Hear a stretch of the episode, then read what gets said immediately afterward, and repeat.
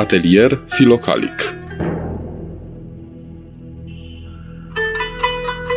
Principii duhovnicești pentru restaurarea omului.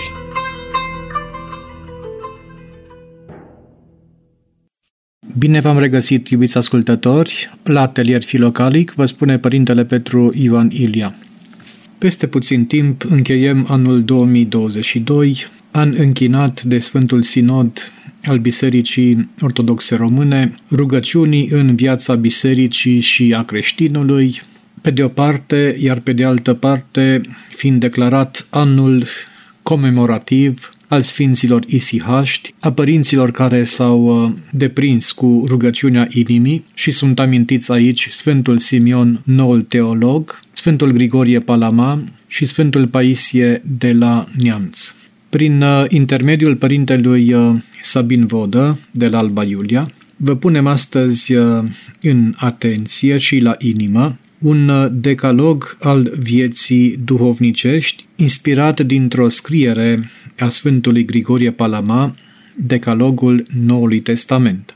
Părintele Sabin Vodă îl va dezvolta punct cu punct. Eu vă prezint acest decalog, și anume, în primul rând, să ai un părinte duhovnicesc, în al doilea rând, să te spovedești regulat la părintele tău duhovnicesc. În al treilea rând, să iubești Sfintele slujbe, participând uh, cel puțin uh, la trei slujbe bisericești pe săptămână. În uh, al patrulea rând, să ai o rânduială de rugăciune personală dimineața și seara, care să cuprindă rugăciuni, închinăciuni și metanii. În al cincelea rând, să citești în fiecare zi câte două capitole din Noul Testament și uh, o catismă din Psaltire. În al șaselea rând, să îți păzești mintea, rostind rugăciunea lui Isus, Doamne Iisuse Hristoase, Fiul lui Dumnezeu, miluiește-mă pe mine păcătosul. În al șaptelea rând, să postești în zilele de post de peste săptămână și în cele patru posturi mari de peste an.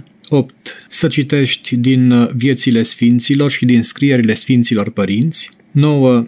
Să cercetezi mănăstirile și părinții duovnicești. Și 10. Să îți faci timp pentru familie. Numim toate acestea rânduială. Un creștin preocupat de viața veșnică trăiește în rânduială. Sau, cum spunea Geronda Iosif Vatopedinul, temeiul pentru a izbândi în chip de săvârșit în viața dovnicească este păzirea cu acrivie a rânduielii. Vă pun în atenție toate acestea pentru că, pregătindu-le pentru dumneavoastră, m-am uh, folosit uh, în primul rând eu însumi și apoi nădăștuiesc să vă folosiți și dumneavoastră în uh, aceeași măsură. Vă propun un decalog al vieții domnicești. Mi-a venit acest decalog de la Sfântul Grigorie Palama. Un decalog pe care îl are în scriere sale Sfântul Grigorie Palama. Sfântul Grigorie Palama are un decalog al Noului Testament, așa se numește el, adică o tâlcuire a celor 10 porunci. Vedeți, noi deja avem 10 porunci pe care Dumnezeu le-a dat lui Moise în Vechiul Testament și el a tălcuit din perspectiva Noului Testament. Și atunci eu, știind deja un program în 5 puncte a Părintului Teofil, l-am extins la un decalog, adică 10 sfaturi, 10 îndrumări pentru o viață duhovnicească. Ce înseamnă viața duhovnicească? Înseamnă o viață în care să-L ai pe Dumnezeu în prim planul vieții tale, o viață în care să-ți întemeiezi viața pe rugăciune, pe Sfintele Taine, pe raportarea la Dumnezeu. Ori o viață duhovnicească începe cu un părinte duhovnicesc. Deci nu poți să ai viață duhovnicească dacă n-ai un îndrumător. Ori ai un îndrumător atunci când îl cauți, când îl cinstești, când îl iubești. Atunci poți să spui că ai un duhovnic. Cei mai mulți dintre noi avem un preot la care ne spovedim. Și trec prin asta la al doilea punct, și anume să te spovedești regulat cât mai des, cel puțin o dată pe lună, la duhovnicul tău. De ce e nevoie să ne spovedim des? Biserica ne îndeamnă măcar în cele patru mari posturi de peste an. Și e un minim necesar, nu știu dacă e suficient. De ce? Pentru că noi ar trebui să avem tot timpul conștiința curată. Sfântul Ioan Gurdeaur spune, conștiința curată face sărbătoare. Ori noi de câte ori mergem la biserică, trebuie să fie sărbătoare, chiar dacă nu e sărbătoare. De fapt, e sărbătoare. Nu? Fiecare zi avem un sfânt. Un sfânt, adică un om care s-a curățit pe sine de păcate și nu numai că s-a curățit, dar a și lucrat virtutea și a încercat cu ajutorul Dumnezeu să se asemene cu Dumnezeu. Deci noi să ne spovedim cât mai des. Părinte Teofil, așa recomanda, așa îndemn și eu, măcar o dată pe lună. Măcar o dată pe lună să ne cercetăm conștiința în fața duhovnicului nostru, să ne spovedim. Faceți așa și veți vedea ce se întâmplă. Ce se întâmplă? Când mergem la spovedanie, e ca și când uh, am merge și ar veni o lumină în sufletul nostru și vedem tot mai adânc. Pe măsură ce ne spovedim, noi ne vedem tot mai mult pe noi înșine așa cum suntem. Și să știți că începutul vieții domnicești este când te vezi pe tine că ești rău. Când ai o părere bună despre tine, nu ești încă pe calea cea despre care învață sfinții. Nu. Când începi să te vezi și mulți oameni care au început să se preocupe de, să vină mai des la biserică, au spus, păi de eu, până să vin la biserică, parcă nu eram așa, băi, eram mai bun, eram mai înțelegător. Ăsta e începutul vieții domnicești. Când începi să te vezi de fapt așa cum ești. Pentru că noi suntem foarte, foarte superficial și în ceea ce privește spovedania, să știți. Dar pe măsură ce te spovedești mai des, înveți și cum să te spovedești. Pentru că noi trebuie să spovedim și gândurile, și vorbele noastre, și faptele noastre, da? Și raportarea noastră la Dumnezeu, raportarea noastră la ceilalți, la lupta noastră lăuntrică. Deci, spovedanie deasă. Ăsta este îndemnul pe care vi-l fac și dacă vă spovediți o dată pe lună sau și la o lună jumate, e foarte bine. Al treilea punct din acest decalog este să iubești Sfintele slujbe, să ai simțirea rugăciunii și mai ales a Sfintei Liturghii la care să fii pregătit să te poți împărtăși, să participi la cel puțin trei slujbe la biserică într-o săptămână. Vă spun din experiența personală ca și duhovnic. Am observat. Pentru omul de astăzi e prea puțin să mergem la biserică doar duminică. De ce? Pentru că e Duhul lumii atât de puternic încât e prea puțin două ore și acolo două ore. Cei mai mulți nu vin și la utreni.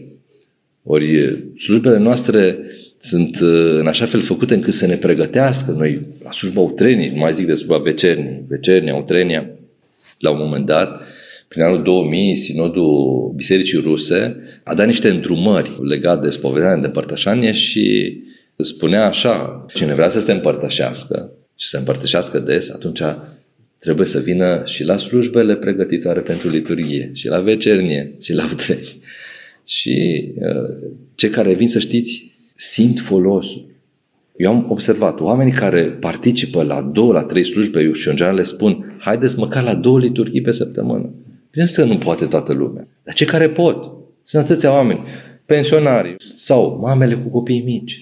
Dacă îi capacităm și le încălzim inima, atunci vin mai des la biserică și venim mai des la biserică se schimbă viața, și viața personală și viața de familie. Ori, de ce e important să mergem la slujbe și în special la Sfânta Liturghie? Pentru că liturghia este cerul cel de pe pământ. Acolo uh, primim binecuvântările dumnezeiești și la liturghie primim ceea ce doar la liturghie putem primi. Trupul și sângele Domnului. Și de aceea e bine să fim pregătiți la fiecare liturghie să ne putem și împărtăși. Ce înseamnă asta? Păi înseamnă să fii spovedit, adică să-ți faci timp să vii la spovedanii, da? să postești când e de postit, cum suntem în post și postim în fiecare zi, da? să fii în pace cu toată lumea și preocuparea, cu alte cuvinte, pentru viața duhovnicească. Deci, participarea la slujbele bisericii care sunt vuietul Duhului Sfânt. Și noi la biserică învățăm și ne rugăm și ne rugăm învățând. Da? Pentru că mai numea Părinte Teofil slujbele ca fiind o filocalia pentru toți. Dar asta înseamnă să venim mai ales la vecernie și la utrenie, pentru că mai ales acolo e această bogăție de învățătură de credință. Acolo avem învățătura de credință pe înțelesul tuturor. Acolo avem metode și practici de luptă duhovnicească, pentru că ni se prezintă cum s-a nevoit, cum s-a luptat Sfântul din ziua pe care îl promis sau în praznicul uh, pe care îl sărbătorim. De aceea vă îndemn, faceți-vă curaj să participați și la slujbe acestea pregătitoare. De ce? Pentru că atunci când se dă binecuvântarea de la liturghie, e ca și când ai urcat într-o rachetă. Așa merge. Ori dacă nu ești uh, încălzit, rămâi. Rămâi, da? Oricum, un lucru trebuie să știți. Atâta primești la liturghie cât te pregătești. Și aceea primești ce-ți dorești. Da, cei mai mulți își doresc, vin la liturghie ca să mă liniștesc. Și mulți vin acasă liniștiți. E și acesta un câștig. Dar dacă merge la liturghie, să ne întâlnim cu Domnul Hristos prin cuvintele sale din Evanghelie și să mergem pregătiți să-L primim în trupul nostru, cum zicem noi, rugăciune, intră în alcătuirea mea, intră în trupul meu, în oasele mele, în sufletul meu, în inima mea. Atunci îl primim pe Hristos și încă un lucru la fel de important. Pe cât e de important cum ne pregătim și când ne pregătim, la fel e de important ce facem după liturghie. Și le zic mereu la lor mei, aveți grijă, că dacă nu aveți grijă, îl pierdeți foarte ușor pe Hristos. Cum îl pierdem? Mergem acasă, am dat drumul la televizor, în, nu ne trebuie 5 minute, în 5 secunde deja s-a schimbat. De ce? Zic părinții, mintea noastră se schimbă ușor, se întinează ușor și relativ ușor o putem și curăți dacă ne preocupăm. La fel cum inima noastră greu se murdărește, dar la fel de greu se și curățește. Așadar, atenție la ce facem după Sfânta Liturghie. Să încercăm să păstrăm atmosfera, starea duhovnicească și mai ales pe Hristos pe care l-am primit prin cuvintele sale și prin trupul și sângele său. Al patrulea punct de rânduială duhovnicească și anume fiecare dintre noi să ne facem rugăciuni de dimineață, rugăciuni de seară și nu numai rugăciuni, adică cu asta trebuie să începem, să avem o anumită rânduială, adică să ne facem un timp în programul zilei pentru rugăciune, să nu ieșim din casă fără să ne rugăm. Știm, știm, dimineața sunt grăbit, seara sunt obosit, părinte, când să mă rog? Cum să mă rog? Păi nu se poate decât dacă îți faci timp. Adică știi că trebuie să pleci la ora 7 din casă, atunci te trezești la ora 6 și îți faci mai întâi un sfert de oră, după o jumătate de oră, după mai mult timp în care să spui rugăciune de dimineață și în care să adaug și altele pe care sunt cuprinse aici în program, să citești din Sfânta Scriptură, să citești uh, o pagină dintr-o carte duhovnicească și să spui rugăciunea lui Isus, Doamne, Iisuse Hristoase, Fiul Dumnezeu. Făcând așa, vei avea ajutor, binecuvântare, putere să înfrunți toate ispitele și greutățile zilei. La fel și seara. Seara, să nu ne așezăm în pat fără să-i mulțumim lui Dumnezeu, fără să ne rugăm. Dar și aici o observație. Să nu lăsăm rugăciunea de seară ca fiind ultimul lucru pe care îl facem în zi. Adică, cu alte cuvinte, noi dăm lui Dumnezeu rămășița. Doamne, acum nu mai pot, dar hai să zic și o rugăciune. Cel mai înțelept este cu două ceasuri înainte, lăsăm lucrurile, da? că lucrurile nu se termină niciodată, decât dacă le lăsăm noi. Le lăsăm și ne facem rânduiala de seară, rugăciune de seară. Din ceasul loc, din carte de rugăciuni, un acatist, un paraclis sau și altele. Deci acesta este sfatul, îndemnul pe care vi-l dau, să nu lăsăm rugăciunea de seară ultimul lucru din zi. Asta nu înseamnă că atunci când ne așezăm în pat, nu putem să spunem rugăciuni. Putem să adormim și foarte bine să adormi rugându-te. La fel cum e bine uneori să te trezești rugându-te. Deci să avem rugăciuni de dimineață, rugăciuni de seară și bineînțeles la vremea mesei. Nu se poate ca noi, ca și creștini, să nu ne rugăm înainte de masă. Spuneți un Tatăl nostru înainte de masă și o rugăciune de mulțumire, găsiți în carte de rugăciuni, nu o știți, o puneți acolo la bucătărie, O vreme o citiți și cu timpul o să o învățați și știți să spuneți rugăciuni de mulțumire după masa de amiază, rugăciuni de mulțumire la cină. Așa îi mulțumim lui Dumnezeu că avem pâinea pe masă care este prin osteneala omului, dar și prin binecuvântarea Domnului. Deci o rânduială de rugăciune de dimineață și de seară, la care să adăugăm ce? Și închinăciuni și metani. Eu așa le recomand tuturor. Faceți ce care puteți, bineînțeles. Sunt foarte înțelegător cu neputințele omenești. Dar cine poate, cine nu poate să facă metanii, să facă închinăciuni. Să facem, eu zic, metanii. Câte una pentru fiecare membru al familiei. Soțul să roagă pentru soție, copii, dacă mai sunt părinții, ne rugăm și pentru ei. Face și să vedeți ce bine e și pentru trup și pentru suflet.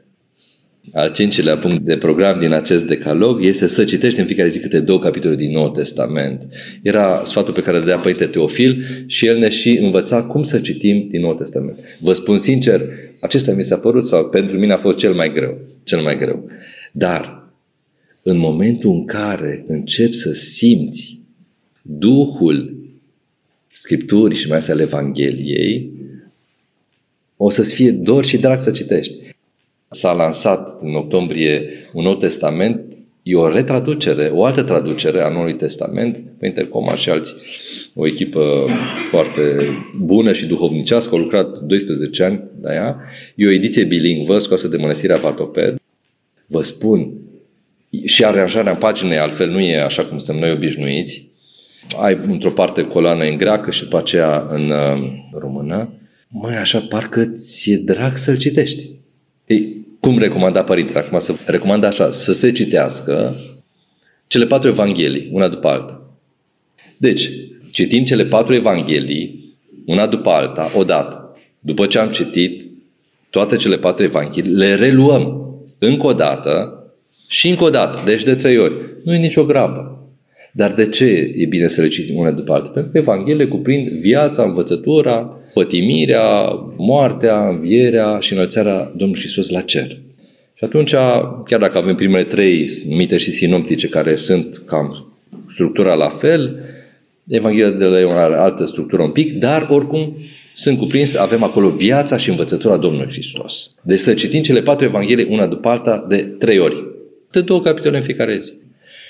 Și după ce am terminat de citit cele patru evanghelii de trei ori, mergem la următoarea carte. Cartea Faptele Apostolilor. E, citim cartea aceasta de trei ori. Deci, de acum citim fiecare carte de trei ori. Tot așa câte două capitole. În cele 28 de capitole citim câte două capitole și o citim de trei ori. Și apoi continuăm cu următoarea carte din Noul Testament epistola către romani. Citim și epistola către romani de trei ori și apoi Corinteniu și toate celelalte până la ultima carte din Nou Testament care se cheamă Apocalipsa. Da? Și după ce am citit Apocalipsa de trei ori, putem să citim ori de unde, de două capitole în fiecare zi, nu ia mai mult de 10-12 minute. Atât durează să citești uh, două capitole. Vi se pare mult? Păi e mult dacă nu-ți faci timp, dar dacă îți faci timp, nu e mult. Așa că vă îndemn să citiți două capitole. Nu puteți două capitole, citiți un capitol. Și încercați să rețineți sau o să vi se împlântă în minte un cuvânt din capitolul respectiv. Și încercați să le împliniți. Să vedeți câtă bucurie aveți și nu numai atâta, dar să știți că citind cuvintele Domnului Hristos, noi avem, așa cum ne învață Domnul Hristos, da? avem la ispită cuvânt din Scriptură prin care să răspundem încercărilor noastre. Pe lângă cele două capitole din Noul Testament, recomanda Părintele câte cinci psalmi în fiecare zi, astfel încât într-o lună să citim saltirea. Sau, bineînțeles, pentru cei mai răvnitori, poate să citească câte o catismă. Cei 150 de psalmi sunt împărțiți în 20 de părți, numite catisme, care și ele sunt împărțite în trei părți și așa mai departe. Da? Deci, e bine să avem acasă și o psaltire și cei mai râvnitori să citim și câte o catismă din psaltire. Următorul punct din decalog este să-ți păzești mintea pe rugăciunea lui Isus, pe care să o rostești câte 15-30 de minute în fiecare zi. rugăciunea specifică isihaștilor, dar de care ne putem folosi și noi, noi cei din lume. După 90, uh, Părinte Teofil uh, a răspândit foarte mult rugăciunea aceasta, v-am spus eu, așa am aflat despre rugăciunea lui Isus de la Părinte Teofil de la conferințe. Și rugăciunea aceasta, mai întâi, dacă începem să o spunem, are darul să ne facă să ne întâlnim pe noi și ne cu noi înșine. Mai întâi ne întâlnim cu mizeria din noi. Părintele Arsenie ne spunea că atunci când uh, încep să rostești rugăciunea aceasta, e ca și când ai dat cu băta în viespar. Ce se întâmplă cu băta într-un viespar? Ies viespi. Așa e și se întâmplă cu noi. Iar Părintele Dionisie de la Albac a amintit de un sfat pe care a dat Părintele Teofil, tot așa, l-a îndemnat să facă rugăciunea asta înainte de a ajunge la mănăstire, era în lume, și a spus rugăciunea aceasta și pe două luni a mers înapoi la părinte și a zis, părinte, eu nu mai zic rugăciunea. De când zic rugăciunea aceasta, am niște ispite și se pornesc și îmi vin niște gânduri și eu nu mai, nu, nu mai zic asta. Și a zis, părinte, nu, nu, nu, să continui. De ce? Uite, știi cum e cu rugăciunea aceasta? E ca și cu un pahar. Dacă lași paharul ăla liniștit, mizeria se pune la fundul paharului și apa se limpezește. Așa suntem noi. Noi, noi am impresia că noi suntem buni, că noi suntem acum și iubitori și iertători și așa mai departe, numai să nu ne împungă cineva. Ei, dacă bagi un bețigaș și învârți în paharul ăla, ce face? Se tulbură iar apa. Așa e și cu sufletul nostru. Înțelegeți?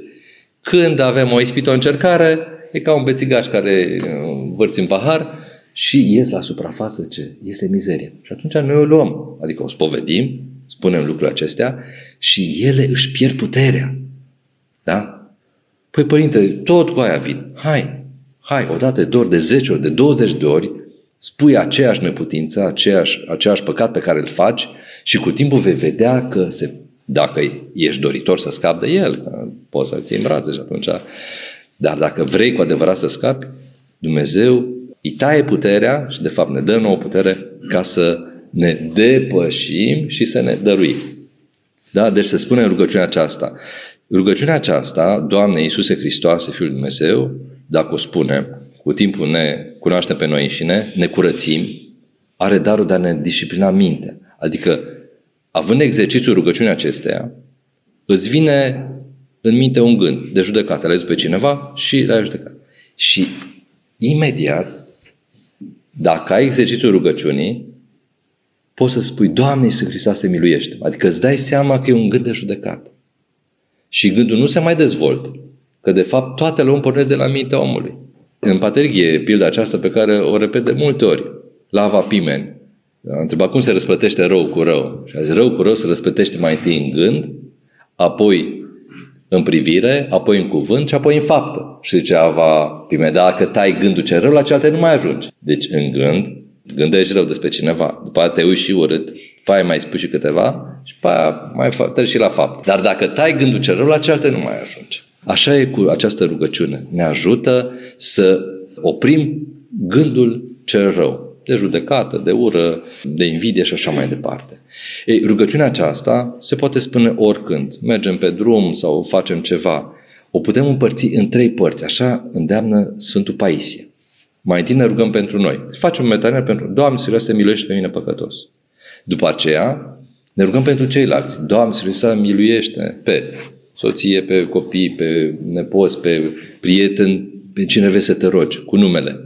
Și a treia parte a rugăciunii pentru cei adormiți. Doamne Iisus Hristoase, odihnește pe răposați fiecare dintre noi. Avem părinți, bunici, străbunici, prieteni care au plecat la Domnul. Și așa se lărgește și mintea și inima noastră. Faceți și veți vedea cu cât folos va fi rugăciunea aceasta.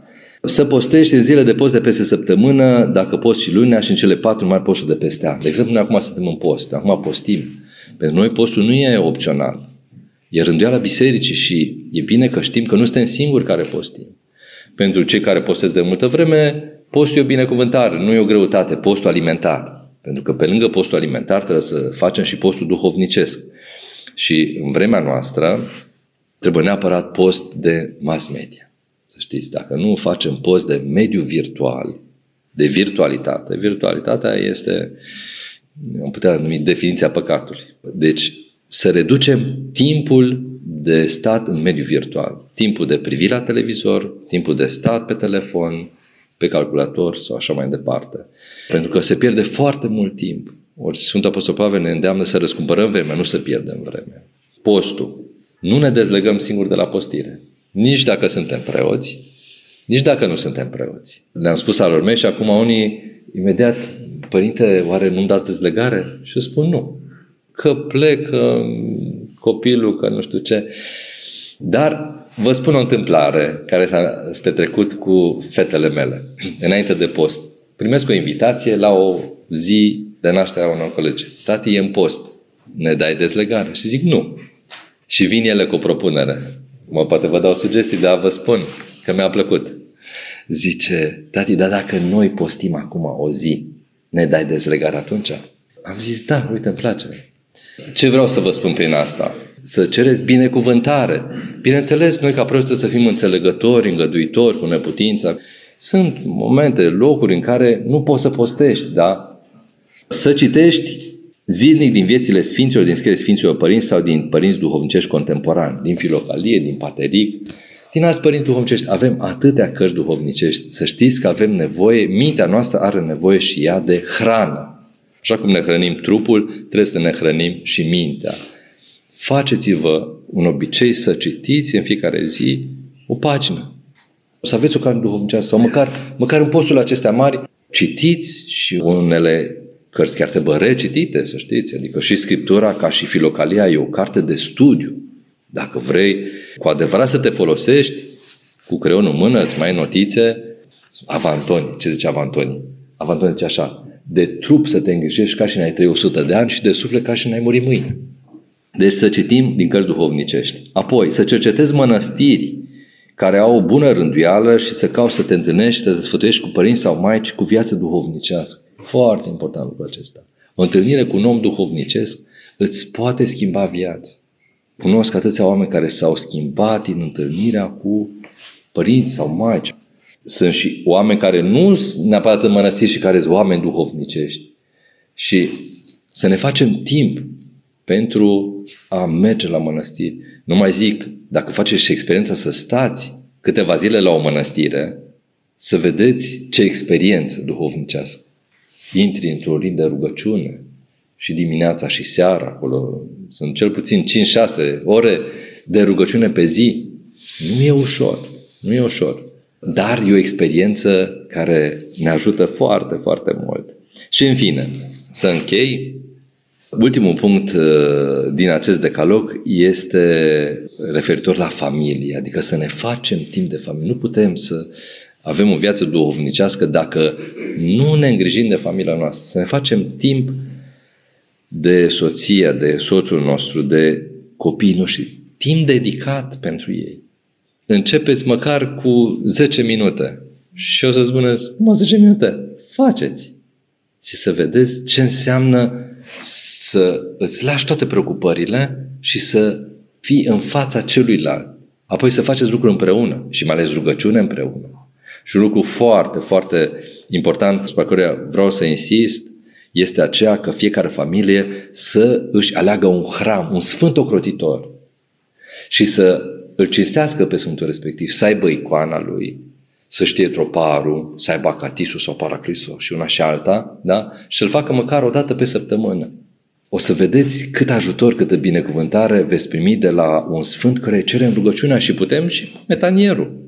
Sfinte Nicolae, roagă-te pentru mine. Sfinte Nicolae, ajută-mi soția. Sfinte Ierarhie Nicolae, Sfinte Gheorghe, Sfinte Vasile și așa mai departe, Paisie, Nectaria și așa mai departe, toți sfinții. Dar un sfânt pe care ți-l alegi, să-i citești viața, să-i citești scrierile, să încerci să intri un pic în atmosfera de viață duhovnicească a Sfântului respectiv. Care e cea mai frumoasă cinstire a unui Sfânt? Când îi urmăm viața și învățătura. Vă îndemn să faceți câte puțin din fiecare și cu ajutorul Dumnezeu veți reuși să le împliniți pe toate. E un început pentru o viață duhovnicească, dar să știți că dacă nu ne străduim, nu ne silim, atunci rămânem uh, așa cum suntem, adică de multe ori împietriți. Ori noi trebuie să ajungem să ne înmuiem inima noastră, să fim înțelegători, îngăduitori, buni, binevoitori și veseli. Așa vrea Dumnezeu să fim Și nu avem cum să fim așa dacă nu ne ostenim. Deci trebuie osteneală, dai voință și ei putere. A fost uh, părintele Sabin Vodă de la Alba Iulia, care ne-a prezentat un decalog al vieții duovnicești, inspirat dintr-o scriere a Sfântului Grigorie Palama, Decalogul Noului Testament. Dorindu-vă spor în viață și spor în credință, vă dau o nouă întâlnire săptămâna viitoare când uh, vom vorbi despre o temă provocatoare pe care am intitulat-o Isihasmul Carpatin și uh, am să vă pun în atenție un uh, cuvânt al părintelui Ghelasie Gheorghe de la Frăsinei care ne-a lăsat o importantă moștenire duovnicească. Până săptămâna viitoare, vă doresc toate cele bune. Doamne ajută!